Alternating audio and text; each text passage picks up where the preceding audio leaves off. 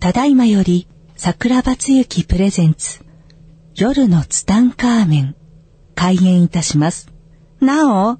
この番組はアホになってください。笑ってください。大爆笑してください。アホと素直と行動力が世界を救う。夜のツタンカーメン開演です。はい、皆さんこんばんは。こんばんは。夜のツタンカーメン今週もやってまいりましたよ、ギャオちゃん。はい、やってまいりました。はい、桜庭つゆきでございます。今週もどうぞよろしくお願いしおます。願いします。はい、今週もね、素敵なギャラリーと一緒におそうですね届けしたい、えーエンターテインメントな30分でございます。先週も楽しかったでいすやー、ね。よよかかったですね。ったですインね。ターステラー見てくださった人どれぐらいいるんですかね。いや、もう6000万人は見まし たね。そして、 ノートもですね。はい、ノートもダイソーで売り切れたっていう報告 がね。赤いボールペンも品切れも続う出。ダイソーの社長からクレームが来ましたよ。ノートなくなっちゃったじゃないかって。と赤ペンがないとうん。だから今ね、大急ぎでね、その中国の工場で吸ってるよ、ノー トを。しかもね、そこにね、夢が叶うって日本語で入れろっていうダイソーの社長からの言う命令があったらしいってことも聞いたよ。すごいよね、もう。だよ。なんかもう、影響力がすごいですね。すごいですね。いや、でも、やってみたいし、うん。やっぱそういう世界、そういうのを求めてますよね、みうんな。ん、そうですよ自分でね。自本当に分のねことを。ちゃんとうん。変えていかなきゃいけないって思ってる人が。で本当にねインターステラーはね僕も見返しちゃったよ思わずやばかったです。やばかったよもうやっぱあれは2回3回4回って見るべきだね見る見るとねやっぱりね深くなってきます。あこんなセリフあったんだとか、んあこんなシーンあったんだとか、なんかね入っ頭に入ってないシーンとかセリフとかがねバンバンメッセージとしてまた入ってくるんだよね新たな気づきがねやあっーぱ2回3回と絶対あれはね買っておい置いといてほしいですねなるほど。うん、だって本当にさ先週も喋ったけど、まあ、見た人もいるだろうけども、本当にあの星にさ1時間いただけで地球では7年ですよこれ時間って時間って何なんだろうって僕すごく思いましたようーん。だから浦島太郎ってまさしくそういう話じゃないですか、うんだから浦島の法則っていうのはずっと昔からあったでしょだからきっとそういうのは昔の昔からそういうのはあったんですよあー概念として。そうあったんですよだから知ってたんです時のよ流れが違うそう場所があるぞと。そそうそうそうそうこまで思うとすごいですね。だからねたまにね、うんあのー外国行った時にね、うん時間の進み方が全然違うっていう人がいるんですよ。バンコクがゆっくり流れるように感じるとかそういう話ですか。あチェンマイねそれねバンコクじゃなくてね田舎だからあそこはゆっくり流れてるような気がするけどもそれじゃなくてでも,、うん、あのでも本当感覚的に日本、まあ時間としては一緒ですよ、うん全く同じ時を刻んでるけども、体感としての時間の進み方が全く違うって思うっていう人が、もう今まで何人か言われたことありますよ。そんなこと感じませんか桜庭さんとか言われるんですけども僕鈍感だから全然わかんないから「そうですよ国によって全然違います」とか言っちゃうんですよね感じてないの に。い感じてないのに1ミクロンもつも通りです。そういつも通りなんだけどもだから本当この「インターステラーね」あのー先週こんなに言ったにもかかわらず見てない人があのー G っていう人がまだ見てないから あのご気分み吉たいにや村めてもらえますかびっくりしたんですけど。あの G はやめませんか吉村 G ってびっいうく人りしがた。ゴキブリみたいじゃないですか。吉村 GYAO っていう人が私じゃない です。びっくりした。 GYAO がまだ見てない気から扱いですか。まあ、ぜひ、ね、そうで見すてねない人ももう一回見てほしいなと思って。うん見たらでせ連絡しますあの、先週のね、夢の話がね、すごく良かったですって言われて、結構みんなやった人がいるらしいんですよ。そうですね。でね、夢が叶いましたっていう報告もね、何件か来てるんですよ。はい嬉しいですね。いですねあのね、ほんとね、またちょっと夢の、まあ先週ちょっと時間がなくてあんまり喋れなかったけれども、はいその夢を叶えるってことに対して、はいあの、僕ね、すごくこの夢を叶える研究家としてね、はい。あのー、一郎の夢っていうのがあってね、はい。このね、僕は一郎がすごいなって思うんですよ。うん。で、一郎ってほら、もう野球の天才でしょかっこいいですね。うん。一郎は、なんであんなに野球が上手かっていうと、はい。ずーっと輪廻転生してもずーっと野球選手やってるから。あれ、今回野球選手初めてなったわけじゃないんですよ。ずっとやってもるう。ずーっと、もうずーっと野球選手なの。きで大好きだから野球選んでくるがのそうだからあんなにプロなんですよだから今プロスポーツ選手の中でもう天才プレイヤーって言われる人たちがいっぱいいるじゃないですか、あの人たちはもうみんな輪廻転生してももう絶対これやらせてくれ俺ってお願いしてくるわけよだから一郎ははもう今回で極めたから次は野球選手じゃないあーじゃあ2回目とかそう3回目の人もねそう僕がちょっと霊視してみると一郎は来世陶芸 家だね ちょっとそのギャオのさその怒り顔がちょっとさ俺気になるんだけどさ陶芸家って一郎ほら職人肌だか らさ次は次ちょっと俺陶芸やるみたいな面白くもないあ面白くないごめんねでこの一郎がさ小学校の時に書いた作文っていうのがあってまあこれはもうね、えーネットで検索しても出てくるぐらい有名超ですね有名な話なんだけど、ちょっと多分この一郎のね、はい卒業アルバム小学校6年生12歳わずか12歳の少年がはい書いた作文とは思えないこの作文をね素晴らしいですねちょっとそのギャオの素晴らしい、えーその声でちょっと読んでくださいよじゃあ G がはい G が読んでください僕の夢は一流のプロ野球選手になることです。そのためには中学高校と全国大会に出て活躍しなければなりません。活躍できるようになるためには練習が必要です。僕は3歳の時から練習を始めています。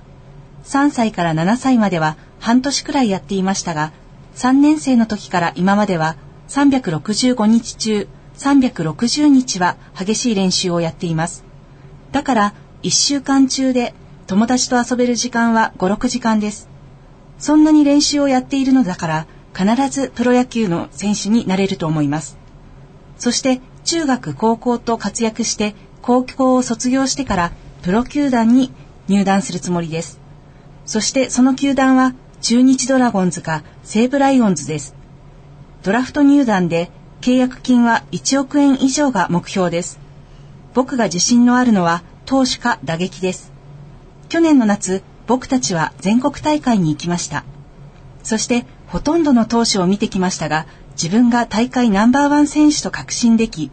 打撃では県大県大会4試合のうちホームラン3本を打ちました。そして全体を通した打撃は打率は5割8分3厘でした。このように自分でも納得のいく成績でした。そして僕たちは1年間負け知らずで野球ができました。だからこの調子でこれからも頑張ります。そして僕が一流の選手になって試合に出られるようになったら、お世話になった人に招待券を配って応援してもらうのも夢の一つです。とにかく一番大きな夢はプロ野球の選手になることです。やばくないですかこれかっこいいですよね。おかしいでし小ょ学校6年生ですよ。もう小学校6年生ではい。リアルな夢をはい。ここまで書けるんですよ。私はあのそんなに練習をやってるのだから必ずプロ野球の選手になれると思いますってとこが好きですね。僕が一番感動したのは、はい。お世話、僕が一流選手になって、試合に出れるようになったら、お世話になった人に招待状を配これもすごいっですて、ね応援してもらうのも夢の一つですって。もうさ、一連の、一郎の中では、はいこの夢はもう叶ってしまってるんだよね。うん。完全に叶ってるんだよ。うん。あの夢を例える時にねよくこんな例え方するんですよ富士山ってあるでしょはい。その富士山に例えば富士山に登るためにはどうしたらいいかって言って、こうまあもちろん下の方からこうぐるぐるぐるぐる登っていくじゃないはい。だけどやっぱり夢っていうのは下から見るのか上から見るのかで全然その夢の叶え方が違ってくるんですよ夢っていうのははいすで、に叶ってしまった自分をリアルに想像して、うん。ここまで来るためには自分はどうやってきたのかっていう逆算方式なんですよ。ああ。もう自分は叶ってるの。ゴールを先に。そう、ゴールを設定して、もう自分はその場にいて、はいここに来るために夢をどうやって自分は叶えてきたのかっていう逆算するっていうのが夢を叶える一番の近道なんですよ。でも叶っだって一応完全に叶っちゃってるでしょ。叶っちゃってますね。あだってもうの。叶っちゃって親さ御。さんとか先生方とか呼ぶつもりですもんもうね。全然もう招待券を配ってさ、もうスタンド側にさ「一郎頑張れ!」って言って「頑張れ俺!」みたいな感じなもうリアルに思い浮かべてるわけですよだから先週もお話ししたように、はいその夢のノートにね、えー書くといいよって言って、その書いたことっていうのは読みながら、そのバーチャルなねだからほら、ギャオなんかさ、はいあの、先週言ってたけど、うん。浅野忠信みたいな彼氏が欲しいわけじゃないはい。そしたら、その浅野忠信みたいな彼氏をリアルに想像してたよ。楽しい。そのバーチャルな世界だよ。もうバーチャルな世界ではあるけども、完全に彼でデートしてるわけさ。帰ってこれないですね。帰ってこないでしょだから、例えば、どんなシーンがいいのど、どんな夢としてこう、散歩とか。散歩ロマンがないな。散歩とかしたい。なんかさ、この、二人で部屋にいるときにさ、ギャオみたいな感じでこう、チューするとかそういうのないのいや恥ずか しいこと恥ずかしい言わないでくださいよ。妄想しようよ、妄想。するけど言わないけど、じゃあする。ギャオこんなの初めてみたいな、そういうのいらないのうん。うん。いや、じゃあいいよ、散歩してるのでいいよ。ねうな。んですギャオは浅散歩野は楽しい忠信みたいのと、はいあの、な、こう、散歩、二人で散歩をしてるのね。うん散歩してるはい散歩してて、ギャオは、それで季節は何季節とね、初夏。初夏じゃないの。初秋秋秋にしようあ、秋、うんあ、フォールインラブだからね。秋秋秋もう恋に落ちたわけね。イチョウ並木的なうん落ちちゃった恋にね。そうそして、イチョウ並木で、もう紅葉したシーズンで、そこでもう、なんていうの、もう映画のワンシーンみたいなさ。あいいですねそこにもう紅葉がさ、こう待ってるわけさ。うんそんな中で、ギャオと、その、忠信がさ、二人で歩いてるじゃんわけじゃん。で歩いてる時に、ギャオとしてはさ、こう手を繋ぎたいんだよ。なんか恥ずかしいからもっと別の例にしいてや、いいんだよ、ちょっもらてもいといですか、ちょっともう今、 俺スイッチ入っちゃったね、今。でね、二人で歩いてた時に、ギャオは手を繋いでほしい。そして手を繋いでほしいけども、自分から手を繋ぎに行く勇気がない。うわ、私どうしようと思いながら心臓がバクバクバクバクしてる。そしたら浅野忠信と、とりあえずギャオは手を繋ぎたいけど、自分から行けないけども、とりあえずなんとなくアクションを起こすために、自分の右手を歩いててこう左右に振ってるでしょ、手を。その手が、わざと自分が浅野忠信にこう触れるわけさ。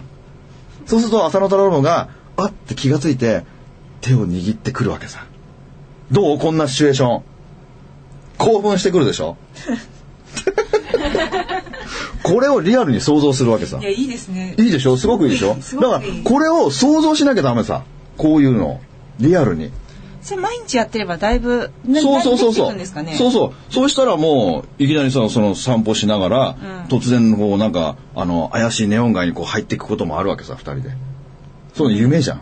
そうですね。うん、だからそういうのをリアルに思い浮かべて情景どんな風が吹いてるどんな音がするって怪いしいうのをねネオン街じゃなくてもっとなんか高い高級なところあ高級高級のいいのあじゃあとあの わかったじゃあ高級ホテルとしてじゃあそうそうそうああの東横インみたいなのがいい東横インよりもっとなんかじゃあアパホテルみたいなリッツとかあリッチとかそれいいねだからそういう姿をあでもリッツだとちょっと現実的じゃないからまたあれかっていうのを毎日やっていけばいいんですねそうですそうですそうですだからその夢というのは、本当にどこまでリアルにそれを思い描けるかって部分がすごく重要なんですよだからそこに自分が入っていけるかどうかうん入らなきゃダメさその夢の中に自分が夢の中に入ってそれを体験して脳の脳の中から快楽物質ドーパミンをドバーッと噴出させて帰ってくるぐらいじゃなきゃダメなの、うーんあのねスポーツ選手はみんなそうですよあースポーツ選手はみんな聞きますね脳か成功らイメージそう成功をイメージしてイメージするだけじゃないですよ、だってイチローなんかね思い出してみてくださいイチローは必ずバッターボックス入った時にあの自分のね左の肩をね掴んでユニフォームを掴んでバットをね、えー止めるんですよわかるかかっなこいいですちょっねとラジわオかるわかるみんな知ってるラジオだからちょっと難しいけどもこのポーズをするでしょ右手を伸ばしあての時にねちょっと今度テレビでイチローのね YouTube でもいいから見てほしいけども1秒止まるんですよあの瞬間、ん一郎一秒止まるその瞬間一郎何やってるかというとバットの先端をその球場によって違うけどもバックスクリーンの1っていう数字のところに必ずこう合わせるのうーん合わせた瞬間彼の思考回路は脳みそに自分の脳みその中にないわけそれはバーチャルな世界を作り出してるからスイッチそのバーチャルな世界を作り出してその自分の成功イメージの中に自分が入ってそれを体験して脳みそからドーパミンをドバーッと噴出させて帰ってくるわけさ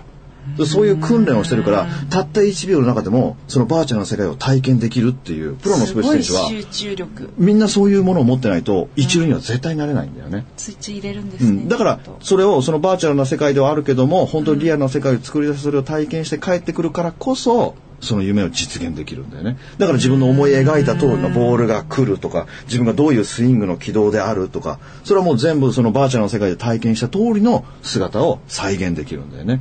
うーんだから全部夢っていうのはそういうふうに自分が体験した世界というのをバーチャルの出会いを作り上げて、それを体験して帰ってくるっていうのが大事なんだよねだからその反復作業ですよあー毎日なる毎ほ日ど毎日毎日反復作業そしてそれをあたかも夢が叶ってだから富士山の上にいるわけですよ自分は富士山の上にいて自分がどう登ってきたかだって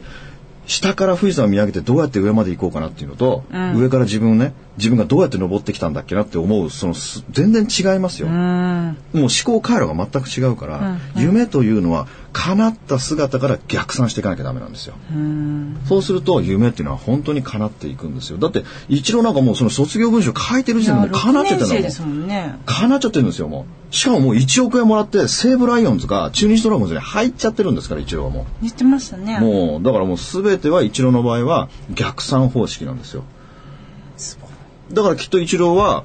小学校の時の夢がこうでしょ、多分中学校になったら中学校になったらもうすでにメジャーリーガーになってるはずですよ一郎は、うーん。でそこから逆算していくからねなるほどね。そうしていくと本当に夢っていうのはね向こうから近づいてくるんですよねいいですね。なんか、未来の自分との約束みたいで。そうそうそうだから本当にね夢は叶うんですよ夢は叶うから、ぜひねこれをねやってみてほしいんですよねで僕ね今までの人生の中で、はい。もうたくさん講演させていただいた中でね、自分の魂が震えた講演っていうのはね1回しかないんですよへえ。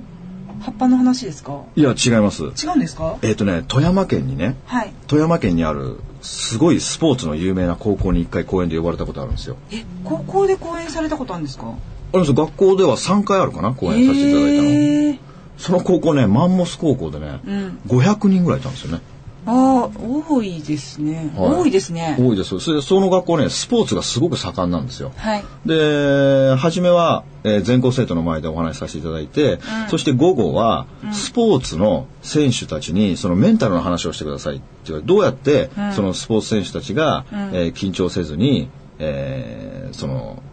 なんていうのかな、えー結果を出せるような、実力を出せるようにそうそういう子どもたちにそういうお話をさせてあしていただけませんかって言われて、はいわかりましたって言ってさせていただいたんでだからその時ねスポーツの選手がね200人ぐらいいたんですよ。うーん、多いですね、やっぱいり。や、すごく多いです。だって、すごく有名な高校なんです有よ名。うん。あの、スポーツで、もう何のスポーツでも、あの、すでにトップクラスの学校で、やっぱスポーツにすごい力を入れてるんですよね。で、その高校でお話しさせていただいたときに、あの、このね、夢を叶えるっていう、あの、方法をね、その話したときに、もう生徒たちがね、泣きながら聞いてくれたんですよね。へえ。で、もう本当ね、後にも先にもね、本当あの時の感情っていうのはね、もう忘れられないですね。自分もスイッチ入って、えーもう本当にね、一生懸命喋ってね、やっぱその時やっぱり夢を叶えるためにはっていう部分でやっぱ、ま、ま、ま高校生だから、はいやっぱ親孝行、お父さんお母さん大事にしようっていう話を織り交ぜながらお話しさせていただいて、やっぱ子供たち、やっぱ自分のすね、その成績っていうか、あの、やっぱり親孝行、お父さんお母さん大事にしてない人は、絶対に成績いい成績が出ないからねっていう話をしながら、なんかね、みんなスイッチ入ってね、みんなボロボロ泣きながら話を聞いてくれて、その時にほんとスイッチ入っちゃって、なんかね、もうその200人の人たちとね、なんか本当一体化したような感じで、もう忘れられない公演なんですよね。で、やっぱり僕そういうのすごく好きなんですよね。ものすごく好きなんですよ。だからそういう夢を叶えるとか、そういう話をね、子供たちにするのすごく好きなんで、えーもうそういうのをこれからもまたやっていきたいなってすごく思いうんいでですすよね。なんね。か、高校生の子とかがそういうのに気づいてね、うん。自信を持ってやっていけるなら。そうなんですよ。だから夢はね、叶うんですよ、必ず。確かに。うん、夢は叶う、必ず叶う。だからその夢の後は叶え方なんですよね。うん、早い人と遅い人がいるか、いないいや、早いというか、やっぱ叶うか叶わないかだよね。うん、だからそれをどうしたら叶えられるのかっていう部分で本当にね、あのまあ、お話をした中でやっぱりその成功した自分に入ってそれをまた帰ってくるそしてそれをねもう叶ったものとしてうん。もう富士山の上から、もう叶ったじゃ、じ叶ってしまった自分から、ここまで来るためには自分を何をしてきたのかっていう部分ね。うん。だってこれから目指すぞっていうのじゃなくて、やっぱ叶ってしまった自分から逆算していった方が絶対に夢は叶うんですよ。だって一郎だってもう完全に逆算方式の作文っていうか、うん卒業文集じゃないですか。だからそういうふうに夢はね、絶対逆算していくべきなんですよね。いろんな面白いエピソードがあるけど、なぜか今こう、降りてこないんですね、そのエピソード がね。今どうしようかなって悩みながらこう、喋ってたんですけどね。あ、そうだったんですか。うんそんな風に分かあのね、女子のソフトボールあったじゃないですか。はい北京オリンピックのね、はいはい2008年の北京オリンピックで女子のソフトボールが金メダルを取ったじゃないですか。んで、あの金メダルを取ったっていうのは、西田文夫先生っていうのが、あのー、指導に当たったんですよね、メンタルの先生としてね。で、西田先生っていうのは、あのー、すごいもう実績がね、半端ないんですよ。皆さん西田先生にお願いしたいんですよねそう、みんな西田先生にスポーツ選手はお願いしたいんですよ。だけど西田先生は絶対ね首を縦に振らない先生で有名なんですよ。で必ずその前にね面談があるんですよ。西田先生の面談が。はい。でそれでどうしてその夢を叶えたいのかっていう部分をねものすごく質問されるんですよ、その時に誰のために何のためにそれをやりたいのか、誰のために何のために一番になりたいのかっていう部分をねものすごく掘り下げて質問されていくんですよね、そこで、えー自分のため自分や自分のねその地位や名誉やお金のためにやってる人には絶対西田先生はね首を縦に振らないんですよ、うーん。あの2008年北京オリンピックっていうのは、はい女子のソフトボールが最終回だったんですそよ。うですよね。それは大きい。うん最終回ででなんで最終回だったかっていうと女子のソフトボールっていうのはアメリカしか優勝してこないんですよ。確かに。ずーっとアメリカしか優勝してこないの。でね、オリンピックのルールの中に、同じ国が優勝し続ける競技は、オリンピックの競技になり得ないっていうルールがあるんですよ。あだから、もうアメリカしか優勝してこない競技は、もうソフトボールは女子しか優勝してこないこないから、もうダメ、もうオリンピックから外すみたいな感じで、外されちゃったのね、2008年。だから最終回ですよ。そしたら、日本のソフトボールを一生懸命やってる子供たちが、嘆き悲しむわけさ。ーそうですね。目標にされてる方もね。そうですよ。だって打倒アメリカ。ありま私が絶対オリンピック選手になって、絶対アメリカを倒すのは私た、私がやるんだっていうね。そういう夢を持って一生懸命頑張ってる小学校、中学校、高校生の子供たちがいるじゃない。その子供たちのさ、夢を費やしてしまうんだよね。そうですね。こんな悲しいことはないよ。うん。だってもうアメリカしか優勝してこないから絶対私たちが絶対にオリンピック選手になって絶対アメリカ倒すんだって言って一生懸命歯食いしばって一生懸命練習してる子供たちのさ、夢を奪ってしまうことになるじゃない。うん。だから、その女子のソフトボールのあの関係者たちっていうのが、今回日本は絶対に日本が優勝してこなければいけない。うん。そして、日本が優勝するためにはどうしたらいいのかって言った時に、西田先生に白羽の矢が立ったんだよね。もうこの先生に頼むしかないんだ。この先生に頼んだら、絶対日本はオリンピックで金メダル取れるんだ。だって金メダルでオリンピックっていうのはさ、普通じゃないわけじゃないですか。いやー、4年に一度ですし。もう世界ナンバーワンですよ。だってその金メダルを取るために、世界中の人たちが、もう必死に準備してくるんですね。もう僕らのさ、なんかこう、仕事の成績を上げるとか、もうそういうレベルじゃないですよ。はい。レベルと違うでしょ。もうかじ僕らが頑張ってる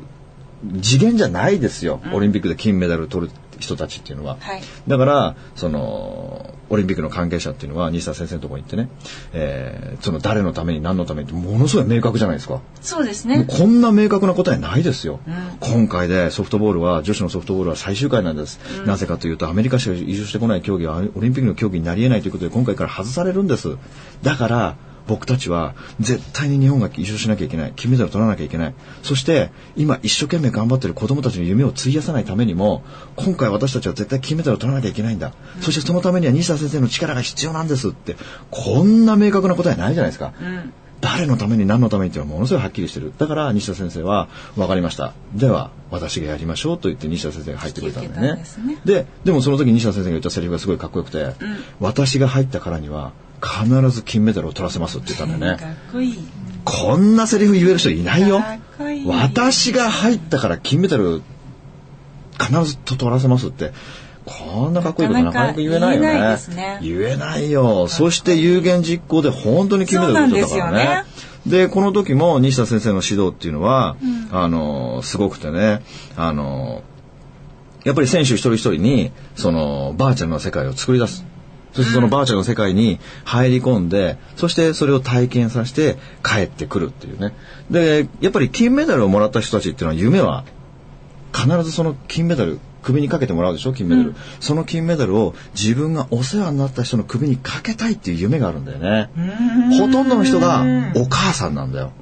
はーほほとんどの、支えてくれたうお母さん、んやっぱり、やっぱりお母さんにこの金メダルをかけてあげるんだっていうのが夢で、はいお母さんありがとう、お母さんのおかげで金メダル取れたよっていう姿が夢なわけさ。うんみんなの夢。うんだけども、あの、伝説になったけど、ピッチャーの上野っていうね、はい彼女一人でね、900球ぐらい投げたんですよね。もう伝説の人としてもう、もうレジェンドですよ、彼女はね。で、彼女は、その、みんなね、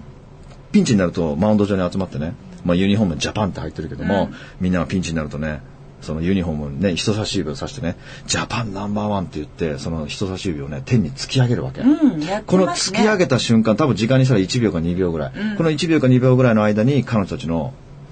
あの、バーチャルの世界を作り上げて、そこに入ってきて帰ってくるんだよね。そのピッチャーの上野っていうのは、九州の人でね、あの、九州の学校で恩師がいて、その先生がいて、その人のおかげで自分はピッチャーになって、ピッチャーの成績が、えーすごく良くなった。だからその恩師がいて、この恩師のお墓参りに行くのが夢なの。その金メダルを、もうバーチャルの世界作り上げてね、そのバーチャルなお墓参りに行って、お墓にかけるわけ自分の金メダルを、そして自分は手を合わせてね涙を流しながらね「先生やりました私金メダル取りました先生のおかげで金メダルありがとうございます」って言ってる姿に入って帰ってくるわけ、だから投げれるしそうそうそうそうそうそう取れないしそうそうそうだからみんなそういう成功体験という、そっから見てるんだよねだからみんな金メダルはもう取っちゃってんだもんもう全員金メダル取ったところから今下を見てるわけだからもう金メダル取るのはもう当然なんだよね、でその中でもねあの伝説のあの西山玲っていうショートの選手がいるんだけどね、はいこの選手っていうのはね心臓あの自分の心臓じゃないんですよ他人の心臓が入ってるんですよああ手術か何かあされのてね、小学生の時にね、アメリカで心臓の移植手術を受けてるんだよね。その移植手術を受けて帰ってきて。で、並大抵の努力じゃないですよ。もう、僕らにはわからない、本当にすごい世そ界うをですよね体験した彼女は、そのジャパンナンバーワンって言った時にどこに行ってるかっていうと、自分と同じ思いしてる子供たちがたくさんいるんですよ。で、そこにね、彼女はいつも練習が終わると慰問に行ってね、その、移植手術を待ってる子供たちにね、あなたたちね、夢を絶対諦めちゃダメだよって。私もあなたたちと同じように心臓の手術移植手術を受けたんだよって。だけど、私はこうやって北京に行ってね、オリンピックに行くよって。でもお姉ちゃんは必ず金メダル取ってくるから、この金メダル取ってきたら、あなたたちの首にかけてあげるからねっていうのが夢なんだよね。だから彼女がジャパンナンバーワンって言った時に、その子供たちに泣きながら金メダルをかけてあげてるんだよね。そして、あの、彼女もう忘れもしない準決勝、日本対オーストラリア。はいえー最終回0対0、ツーアウトランナー二塁、バッターボックス西山0っていう時があってね、彼女ジャパンナンバーワンって言って、バッターボックス入るわけ。で、彼女はセンター前ヒットを打って、日本が決勝に行けたっていう、もうすごい感動的なシーンがあるんだよね。すごいですね、うん、だからあの時も彼女はジャパンナンバーワンって言った時にその子供たちに金メダルをかけてあげるところを想像してバーチャルの世界バーチャルではあるけどもリアルの世界に入ってそれを体験して帰ってきてるからこそその夢を叶えることができるんだよね。あー素晴らしいお話ですね。はというわけで、も今う週はあここら辺で、そう終わっちゃいまでしすたねね。はい今週もう夢叶えてほしいですね本当ですね。はい実践してください。あはい皆さんどうもありがとうごりざいがまとしうごたざまいまた来し週た。また来週。この番組の提供は、自由が丘パワーストーン天然石、アメリの提供でお送りしました。